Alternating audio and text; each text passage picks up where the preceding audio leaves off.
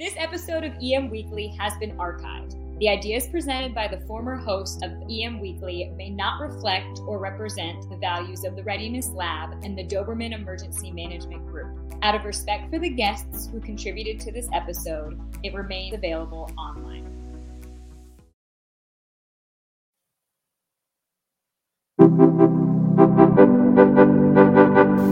Welcome to Titan HST's Business Continuity Today, hosted by Todd DeVoe, where planning meets reality.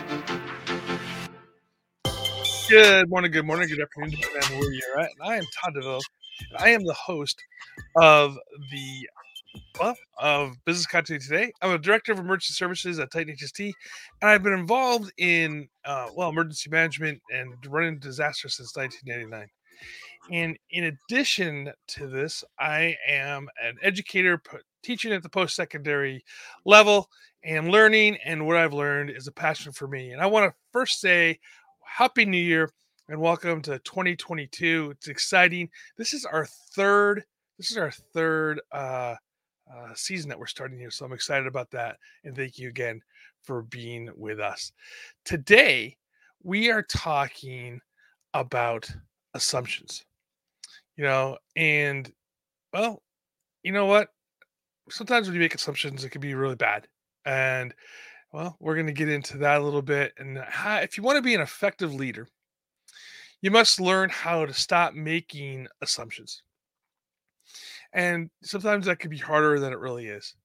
Because making assumptions can it can be a problem for for anyone, but particularly for for leaders um, in the workplace you know, when we assume things, right, about ourselves, about other people, about circumstances, it causes all sorts of problems, causes division, uh, possibly to the point of creating a toxic work environment.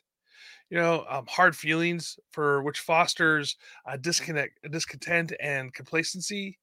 Uh, loss of motivation with the team, feeling that there's no point of doing what you're doing uh, the team breaks down then and preventing uh, dialogue and innovation and it also decreases productivity and preventing uh, forward thinking and forward movement and retention. You know people don't want to work in an environment like that so employees that you think that are great might leave and that's when those uh, bosses are shocked We've talked about other things like the ladder of assumption, also known as uh, the ladder of, of inference, and and how making assumptions can undermine the potential for your team to succeed.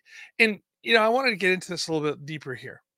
But how do leaders know what kind of assumptions are are being made, right? And when you consider your work and your team think about some of the most i don't know common and assumptions that we we encounter um, in the workplace right? And these might be include things like oh um, well things like oh we've always done it this way right? We've always done it this way and it's always just worked right? I hate that one. And then the other one too is with leadership. Leaders don't get what we're doing. They're just looking out for themselves. They don't care about us. You know, they they say they don't mean it, or when they say something, they don't mean it. Nothing really ever changes. Uh, don't admit to your mistakes or anything, and don't ask questions because if you do this, they're going to hold it against you uh, for the rest of the time that you're here. Oh, and then with leaders, we go, oh, we haven't heard any issues. You know, if there were concerns, people would express them you know, those are the type of, of assumptions that we make every day. And each of these examples, making assumptions is limited thinking, right? It's, and it's hampering the creativity what's going on. You know, making these kinds of assumptions is going to limit what the team can accomplish because they hinder how well the team members work together. Often, the assumptions that we make are based on past experiences, but not necessarily even past experiences with that one particular person or that team that you're working with. They're based on stories that we tell ourselves about the world around us. The thing is, we usually make assumptions based on our our own view of the world. The heart of the problem is often that our assumptions inform the questions of why are they doing what they are doing. You know we can see what others do and hear what others say but can we never truly know what's going on in their heads to motivate what they're doing or saying? Our assumptions attempt to fill in that gap but but of course the assumptions aka the stories that we're telling ourselves are based on our experience in the world, not the other person's views. Have you noticed that when we're, you know, having a bad day, people seem more irritating, right? Uh, everything's bad, right? The coffee doesn't even taste that great. Perhaps you know, maybe people are feeling more needy. Perhaps you see them they're working hard or working less it's not because of a conspiracy, but it's rather because based on your bad day, it's casting a shadow over how you see the world that day. Now, assume things are not going well with people, and you assume people's intentions aren't good. And I think it's critical to kind of put ourselves in that mindset. Of course, occasionally our assumptions help us out, and we rely upon that when that occurs.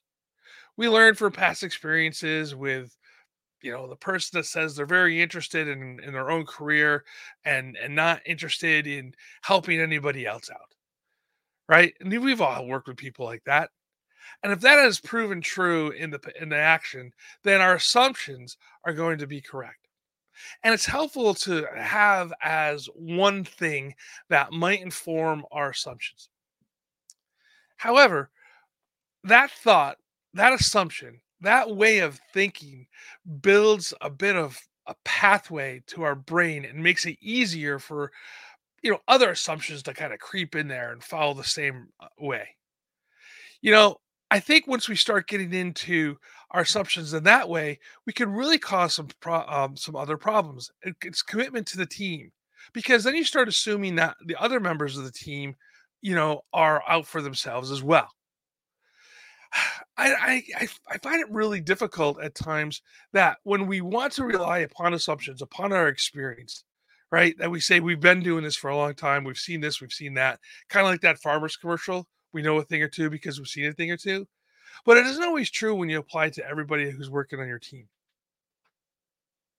I think at times when we look at our team in this way, you know, and placing past experiences on them, it's really it's not great for them we have all had those bosses that walk in and go, "Oh, I know what you guys are doing. You know, you guys are doing this or that because that's what another team that they worked with has done." But you guys aren't even in the same mindset. And assumptions are the other thing too, as well, is it pulls us out of that mindset of being together with a team. Now, you could look at other coaching groups and stuff like this when we talk about this and bring your team together and work through the assumptions. But I want to go one step further. I want to say when you're thinking about assumptions, you need to work on yourself first. You need to go through a series of just bringing your bringing things back onto yourself. And I think at the end of the day, as leaders, we have to self-reflect more. We have to really start thinking about how do we perceive the world and how does the world perceive us? Now, the hard thing about the world perceiving us is we have to ask those tough questions to people and say, hey, how do you think I'm doing? Like a 360 evaluation. If you're going to do a 360 evaluation, be prepared for some unpleasant, I guess, for lack of better terms, uh, uh, views on, on how you see yourself. But that being said, do that self reflection. Take the time to to you know go through and look at your decisions and, and how how they impacted your team and how was your team really performing you know, we keep telling the stories of ourselves and, and we pat ourselves in the back a lot and we say, hey, our team is doing great. But when we go and we do, say, disaster drills, right? And uh, the, the team doesn't do that great, but we don't uh, we don't correct them and we make the assumption that during a disaster they're going to do what's right. That's a that's that's not a great recipe for success. Ask the people what their motivations are. Ask them what they want to get out of working with you on these on the projects. If you're creating your your team's business continuity team, or your organization's business continuity team, I should say, ask them why they want to be part of the business continuity team. What is their goal? Is it a checkbox? Is it something that they're doing to for promotion? Is it something that they're interested in? Don't just assume that they're coming to you because you know they have a passion for business continuity. Those assumptions again can really be bad for the team. Also, don't assume that people are there for their own for other reasons besides being part of the team. You might be pleasantly surprised to see that they're there to be part of that. That this is something they are passionate of. That's a career that they want to move into. Assumptions go both ways. They could be good or they could be bad. Remember, assumptions are t- stories that we're telling ourselves. We're filling in the gaps, and as a as humans, that's what we want to do. We hear this all the time. When the tornado comes, why did it happen? Right, and they go through the whys of of of, of why the storm, why this disaster occurred. They want to fill in those gaps.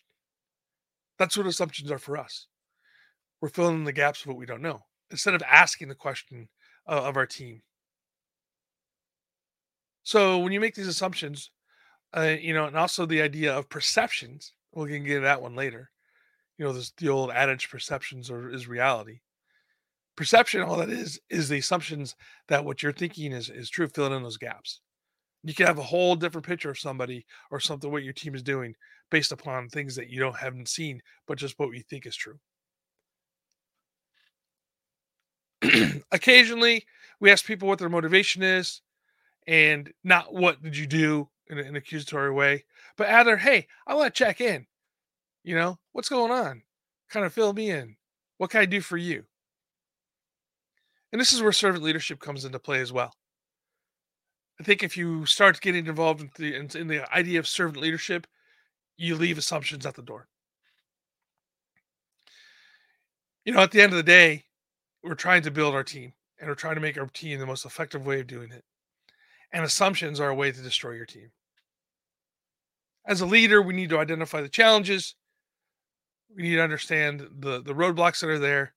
And one of those is the assumptions that you're making, and they interfere with how our team members are working together. Again, we have to check ourselves with some self reflection, right? And about the assumptions. Challenge yourself ask yourself how can this i challenge this assumption going forward how can i commit to changing my own thinking when we recognize the kinds of assumptions that hamper how we perform how we can actively challenge them and be more intentional about what we do. So this new 2022 i challenge you in two things. One is work through the assumptions and be present for your team. Hope you guys all had a great holiday and moving forward in 2022, maybe prosperous and maybe safe. Visit Titan HST for all your communication needs. Mm-hmm. And remember to follow us on your favorite podcast player Facebook, YouTube, and Twitter. And until next week, stay safe and stay hydrated.